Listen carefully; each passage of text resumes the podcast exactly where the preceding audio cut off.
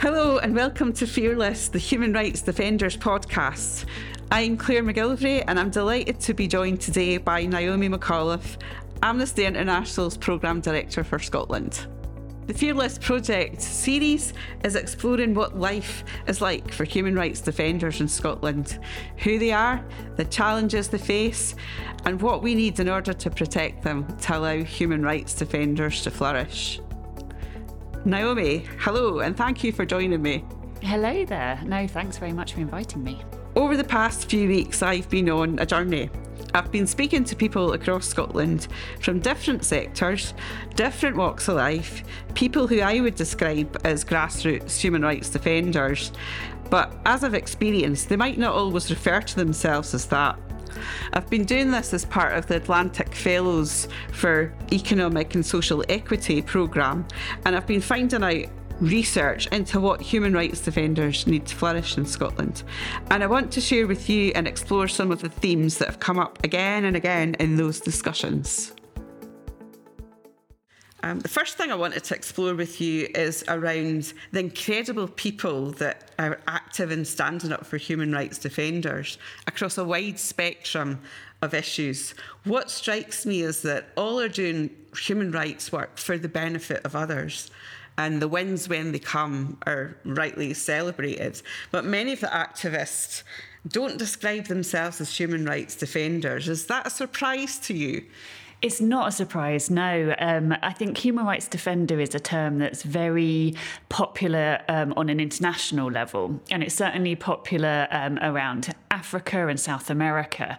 But in um, the UK and Scotland, even across Europe, it's not a term that's generally used. Um, at Amnesty, we ran a campaign on human rights defenders called Brave, which came to an end about two years ago. And part of that campaign was actually to try and do a PR job on the term human rights defender uh, to get people to use it more. So again, then when we're talking to politicians or to uh, to other people in in positions of power, it was a term that they understood and they recognised. I'm not sure that we were completely successful in that, so there's still work to be done. Um, but yeah, I wouldn't be surprised that people. It's not a term that that people generally use. Is that an issue, do you think, for us in terms of what does it say around the status of human rights defenders in Scotland? Yeah, I think it is a bit of an issue. I think it's very helpful um, term. I think it's it's very strong. Um, it's something that when people use it, um, other people tend to sit up and listen to them. And also, there's an international framework around it. So there's a UN declaration on human rights defenders. There's a special rapporteur. Um, there's there's other jurisdictions that have got laws, particularly for the protection of human rights defenders. So I really hope it's something that gains currency Whereas I think that often within the Scottish context, people who are doing human rights work don't see themselves in that way, and other people possibly see them as campaigners, activists, or just troublemakers in general. yeah, that theme of troublemakers certainly came up um, quite a lot during the conversations um, that I was having. And, uh, you know, part of that was around the heavy toll that actually standing up for human rights takes on folk personally and professionally. Um, I know that I heard um, people talking about losing their jobs because of the the work that they're doing, speaking out, or being intimidated if the organisation that they work for um, is funded by the state. Is that something which the international framework on human rights defenders could support? People with in Scotland? Absolutely. I mean, the uh, the declaration goes into both the um, rights and responsibilities of the state in order to protect people who are speaking out and protect them from intimidation and harassment, but also the kind of rights and responsibilities of everyone in society as well. Like we need to all come together to to both celebrate and recognise the work that human rights defenders and how it is not just kind of promoting their own personal circumstances, it's something that is actually beneficial for the whole of society. Um, but yes, I think it is really helpful to to kind of shine a light on this because it is often hidden, and I think also human rights defenders themselves don't see each other and they don't see how common these kind of pressures and problems are to each other. The more that we connect them up, the more that people realise they're actually part of a of a community and a network, and they can give each other peer support through that as well. And that's certainly something that we really kind of promote. And in places where human rights defender as a as a concept is is well known, in places like South America or Africa, there are human rights defender organisations that are there to both help build resili- resilience, to provide support, but also to connect these these HRDs up with each other um, and the kind of support and solidarity that comes from that. And does some of that support internationally um, help to celebrate the wins? Because I know when I was chatting to folk, um, they were saying when we get the wins, oh, it feels it feels great. How, how do international human rights defenders do that? And what does Amnesty do to support those wins being celebrated? Definitely. I mean, for all campaigning organisations, you know that we, we always want to celebrate the wins because often we're getting in touch with our members and supporters and getting them to take action on something really awful that's happening. Um, and they people need to know that when they're taking action and they're, when they're working, that it's having an effect and that it's having a positive impact. So absolutely we need to keep um, celebrating these wins because it is hard and it's a real toll and it's a real kind of um, it takes a, a huge amount of time and energy for people to do this kind of work. So we have to celebrate those wins just to help people carry on and keep motivated. Yeah, I know. Um, one of the themes that emerged is how difficult it can be um, to challenge the status quo of the system, including public authorities blocking individuals from participation. And you, you know, you mentioned earlier around people being seen as a, a troublemaker um, if they continually raise human rights issues. Um, and some folk have said that they had a heavy toll on their mental health and physical health from the continual battle to, to just try to get justice. Um, have you got a response on that? Because that maybe is a bit surprising if we're talking about human rights defenders in the international sphere. Uh, there seems to be, we're in a different context here in Scotland, but is that a surprise that there's difficulties from um, public authorities blocking participation or, um, or or not really supporting people to speak out and speak truth to power? That's that's not a surprise at all because I think what human rights defenders do, what all campaigners, activists, um, everyone else does, is uh, challenge the status quo and challenge power. Um, and people who are in positions of power don't like that. they don't like being open to that kind of change and, and to changing it. Uh, so I'm not surprised that it's um, something that that human rights defenders are coming across is that that resistance to change and that resistance to take on um, the the criticisms that they're leveling at them.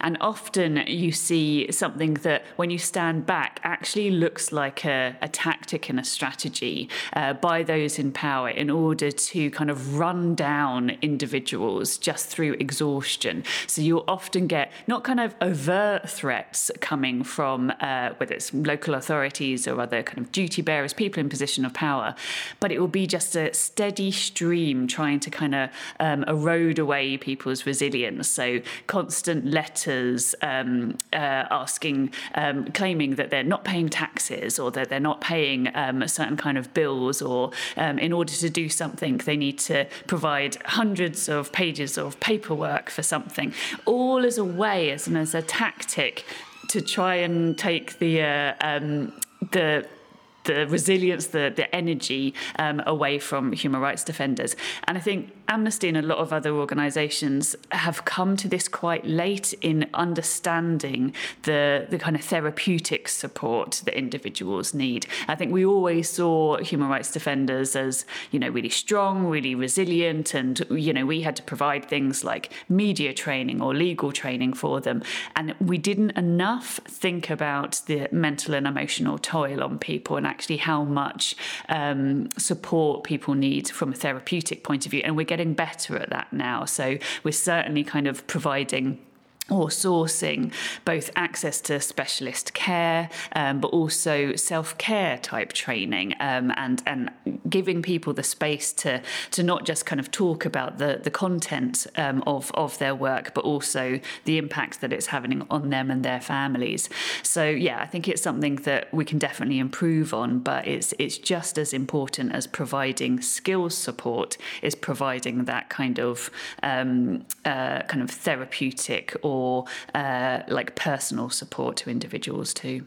That's great to hear because um, we'll talk a little bit later about what some of the defenders felt they needed um, to flourish in Scotland, and certainly um, dealing with that power constantly and that wearing down of um, of individuals because of structures or because because of bureaucracy or because of just blockages in access to justice or another hurdle to to jump through or um, not having access to, to legal support as well I think came up um, particularly as an issue.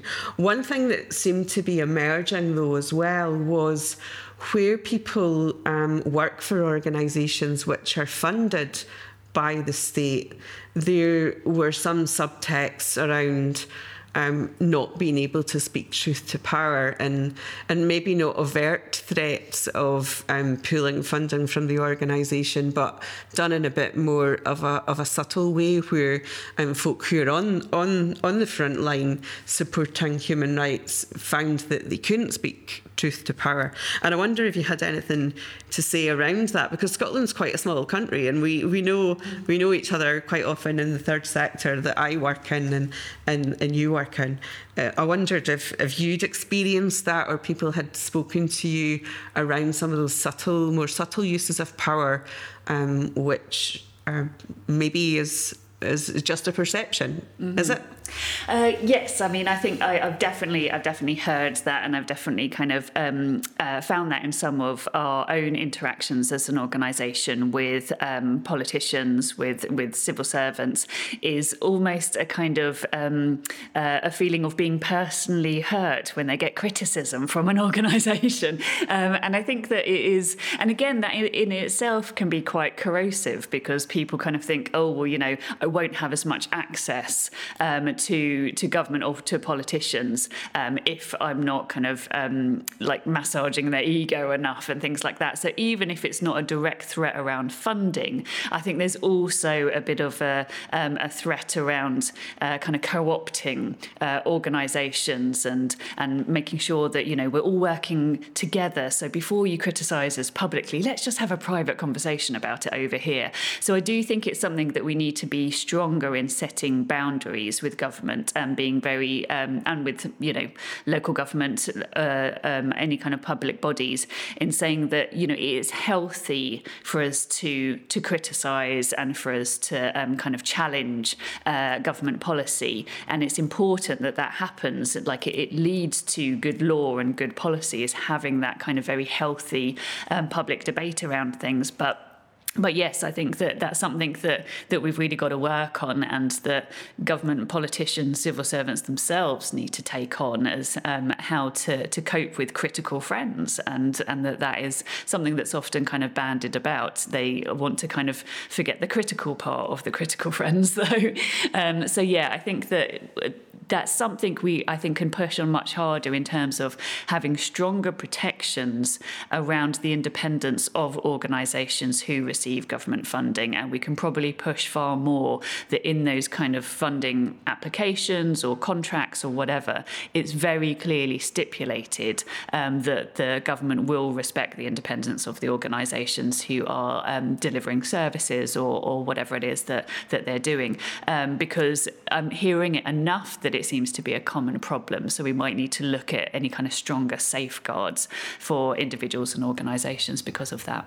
Yeah, absolutely. Certainly, what I had been hearing around, um, particularly organisations who are delivering services um, for public authorities, in a sense, third sector organisations, and where procurement has has meant that their SLA says actually you need to um, not bring the organisation into disrepute, and that seems to be where um, the crux of that issue is. So, you know, I'd certainly welcome um, a wider discussion around that about how do we protect the third sector in Scotland to be that critical friend and enable um, progress in, in a culture of human rights in Scotland, as well as um, looking at ourselves in the third sector and saying, well, we're also duty bearers. Um, you know, we're also there to be a rights based organisation and, and we have to contribute to, to the wider context of um, building a culture in Scotland which respects and protects and fulfills human rights. And that's that's exactly the kind of um, example of where bringing an organisation into disrepute. Like usually that means don't go out and get drunk and have you know pictures of you all over the papers wearing the like logo of the organization. That's bringing an organization in disrepute. You know criticizing and saying that things need to improve and that something like broke down and someone's human rights have been um, undermined that's not bringing it into disrepute. That's telling the truth. And so i think that the broadening these kind of definitions in a way that protects those in power is something that really needs to be challenged. So that's big national programme then to for Amnesty to be involved in Naomi. I'm, I'm talking you into more more work, which will have a big strategic impact. But I think certainly things like that um, could maybe be looked at in Scotland's National Action Plan for Human Rights because this seems to be quite a strategic um, point that people at the grassroots are are, are raising. One of the things that really surprised me in chatting to human rights defenders was around personal safety. Um, I was shocked to hear that people active in civil society in Scotland had received death threats or threats of violence against them. Um, I wasn't sure that I really expected that as part of um, uncovering conversations in, in this um, work. Does that surprise you? Um, sadly, it doesn't, uh, just because of the, the nature of the kind of human rights issues that Amnesty are involved in. Um, we do tend to work at the kind of more extreme end, and so we have come across um, these kind of cases previously, particularly um, with uh, individuals in Northern Ireland, for example, a number of journalists who have received death threats, journalists who have been murdered in the past, um, and even academics now that we've put out public statements about about the, the harassment and the threats that they're getting. But also in Scotland, we produced um, a report. It was a global report, but included evidence from Scotland um, back in 2018, a report called Toxic Twitter, which was about the harassment that women got online and on social media in places like Twitter, obviously, um, but also, you know, Facebook, YouTube as well.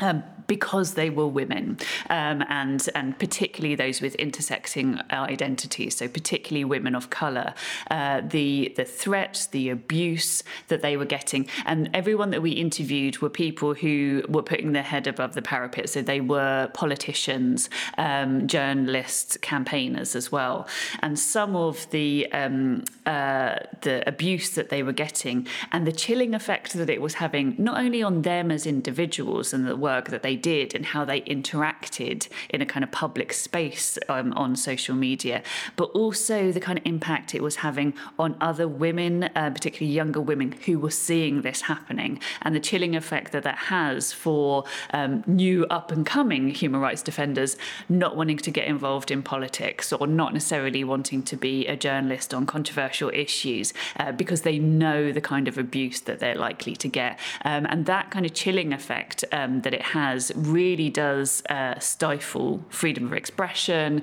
um, and the kind of work that human rights defenders do. And we're, we're hearing this more and more is that it's the kind of smear campaigns that HRDs face online that they find it the most difficult to, to deal with because before threats might have come in certain kind of areas or, you know, when they were out on a protest or something, but now it's coming into their phone, in their hand, in their house, um, and that can be really, really difficult to deal with. Um, that certainly came out in the conversations that I had around people who were human rights defenders, were giving their whole life to this work.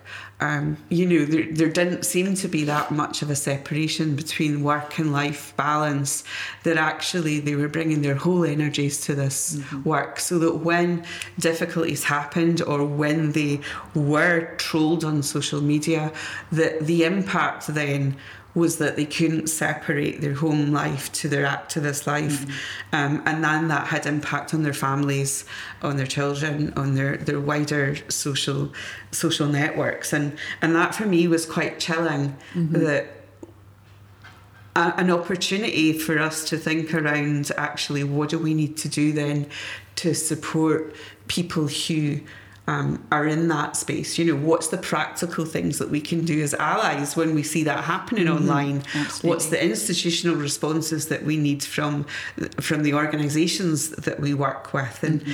um, I don't know if you had kind of anything to say around that about what what we need to do to be allies of human rights defenders when we see that happening.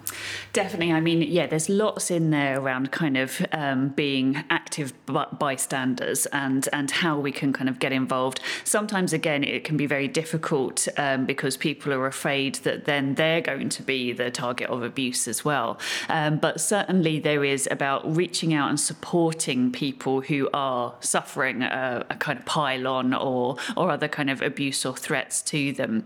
Um, also providing kind of resilience training. So this is, and again, resilience is a is a difficult term because again, no one should be living like this. No, no one should have to to be resilient. But at the same time, there are moves that people can take to um, uh, to kind of minimise the impact that it's having on them. So you know, making sure that they you know don't have the Twitter app on their phone, so they're not constantly looking at it. Like if uh, particularly at times when something's uh, flaring up on social media, locking their account for for a time. And I think some um, uh, human rights defenders often feel that they have to be just permanently available uh, to their kind of rights holder group or their community or whatever, and just realizing that they don't have to be. Like they do need to have some time to themselves because that will make them more effective human rights defenders. They'll be more effective campaigners if they take that time out to look after themselves as well and, and to create those kind of boundaries. And something that um, we do internationally and something that we can possibly think about what would be the equivalent of doing domestically or within Scotland um, is that around the world there are lots of um, human rights defender relocation schemes. And these are um, kind of schemes whereby uh, HRD who is suffering harassment um, and you know a terrible time at home can be relocated sometimes within their country but also across borders for a temporary time to either wait for something to blow over over or to just have some respite and recuperate and um, and build themselves up again or use the opportunity to get some skills training or, or anything else.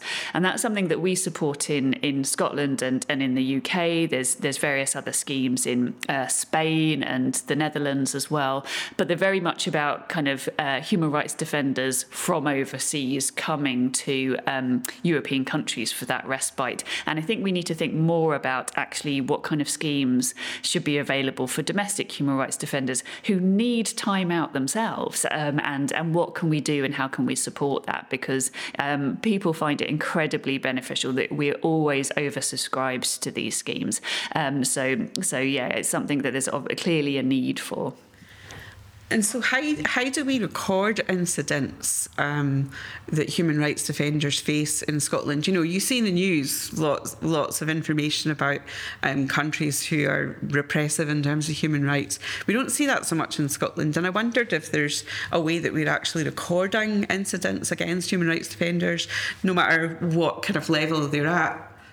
We're, we're not. And part of the reason why that's happening is because we don't define people as human rights defenders. And if people aren't defined as them, then we can't count them. So, so yeah, it's another reason why having um, human rights defender as a term that we use more commonly is that then we can start counting these kind of incidents. So, no, we would have different things. We would have um, statistics on how many um, protesters have been arrested or prosecuted. That would be kind of one set. You might get um, individuals who are making complaints to the police around death threats that they're getting or whatever. But again, the police wouldn't necessarily be um, uh, counting them as human rights defenders or attacks against human rights defenders. They will just be um, part of their general statistics on um, harassment or um, uh, threats of abuse or however however they might count these things. So yeah, I think that that is a real problem in in other um, countries where human rights defender is is a more common commonly used term,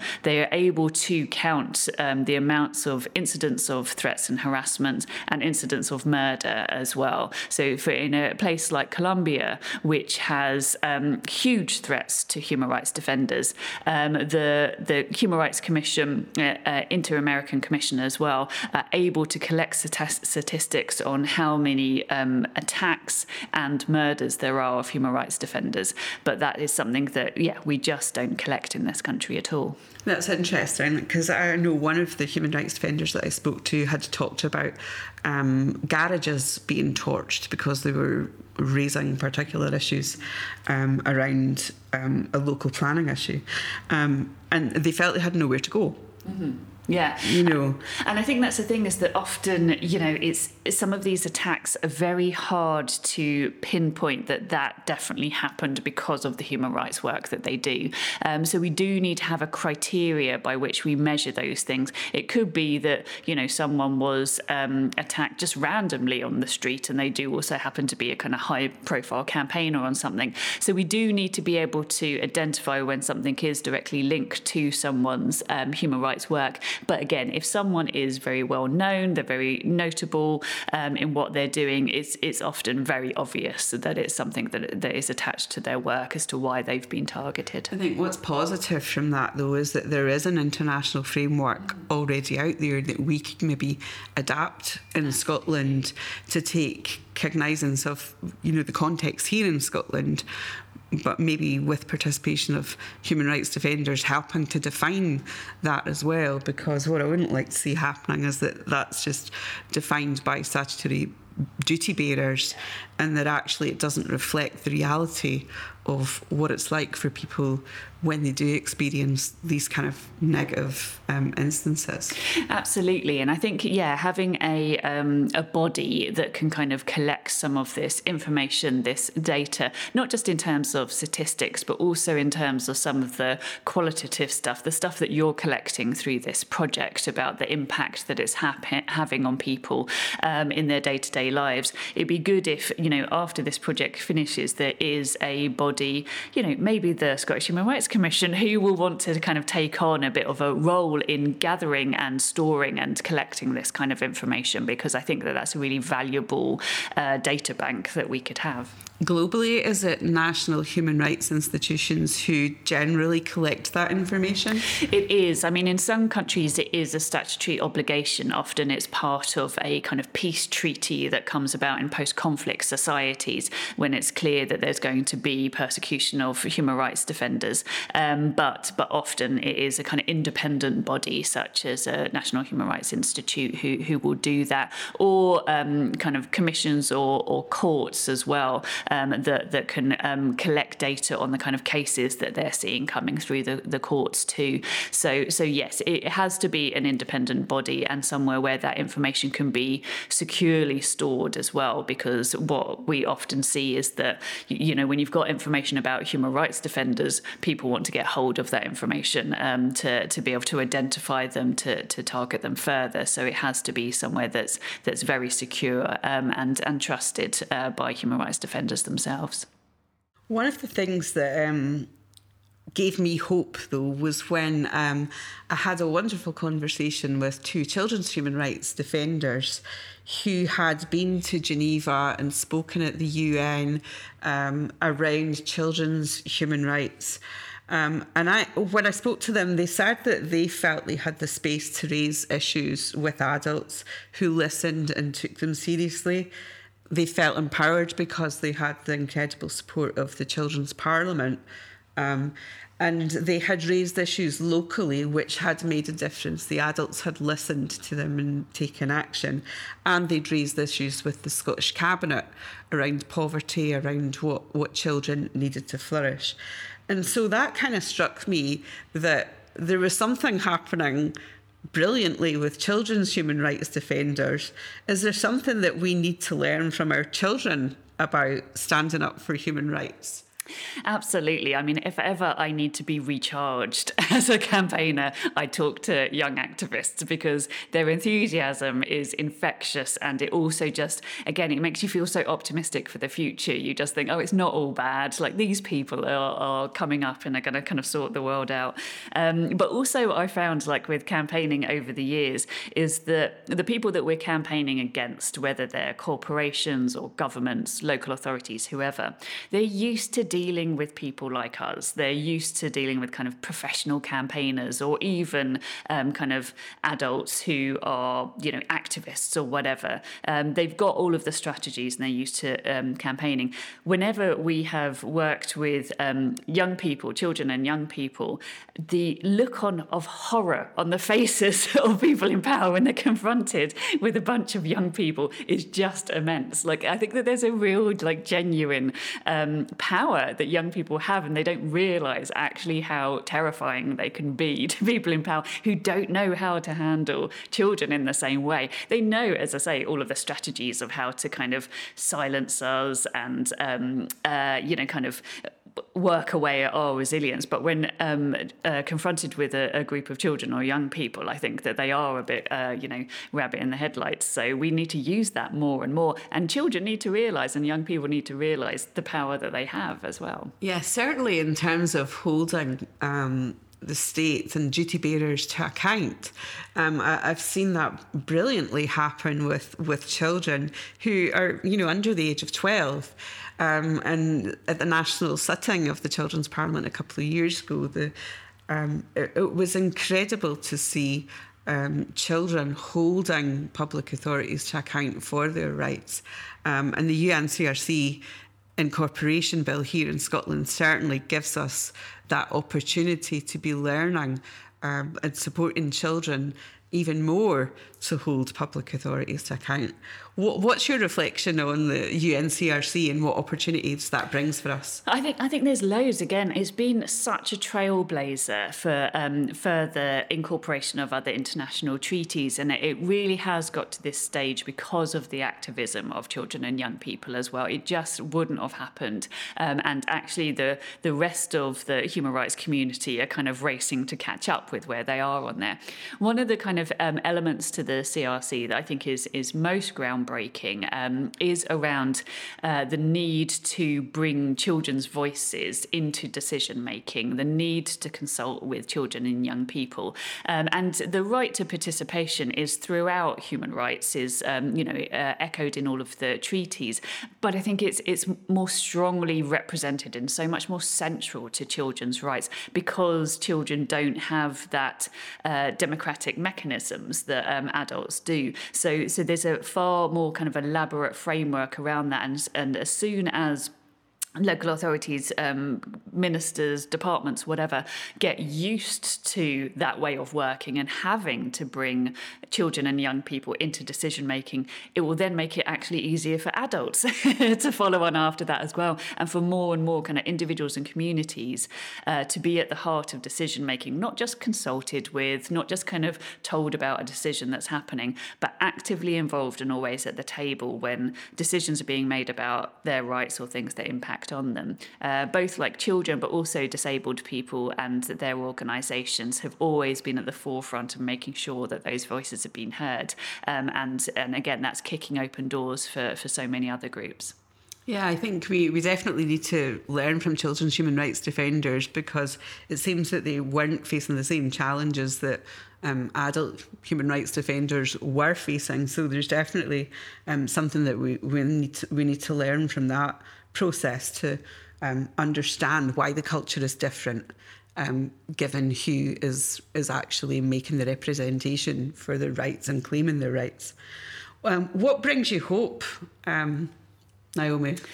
Oh, well, in dark days, it, it, you have to kind of scrabble around for it. But certainly, as I say, it's um, it's looking at so many of the um, amazing uh, human rights defenders out there. It is incredible privilege working for the organisation I do because I get to meet some of the most incredible people and people who have um, suffered horrific abuse and harassment in the line of their work but are still happy and are still like find joy in you know dancing or um, you know uh, going to the pictures or whatever. Um, and people who you kind of put on a pedestal and think you're um, just an incredible person realizing that they're they're a human being as well and seem even more incredible because of that. So it's certainly like the the kind of moments that stick with me most in my line of work has been the incredible human rights defenders that I've met the work that they do um, and how they manage to also just maintain a uh, a, a life uh, um, outside of that as well um, uh, is always is always really incredible.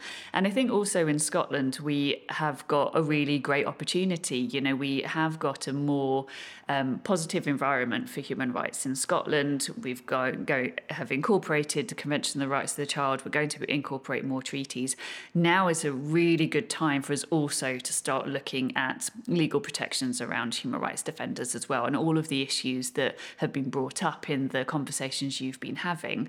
How do we address that? Like now is the most kind of positive time that we can be using to address it. Once we're incorporating human rights in law, at the same time, what goes hand in hand with that is the protections of the individuals who are striving to um, make those those human rights a reality in people's lives. You you don't human rights are not just something that kind of get given to you by the parliament. They're something that have to be struggled for and um, and constantly fought for and won. And these people are at the front uh, forefront of that struggle. Um, and so at the same time that we're talking about putting these rights into law, we also have to be looking at those people who are going to help us realise those rights also being protected.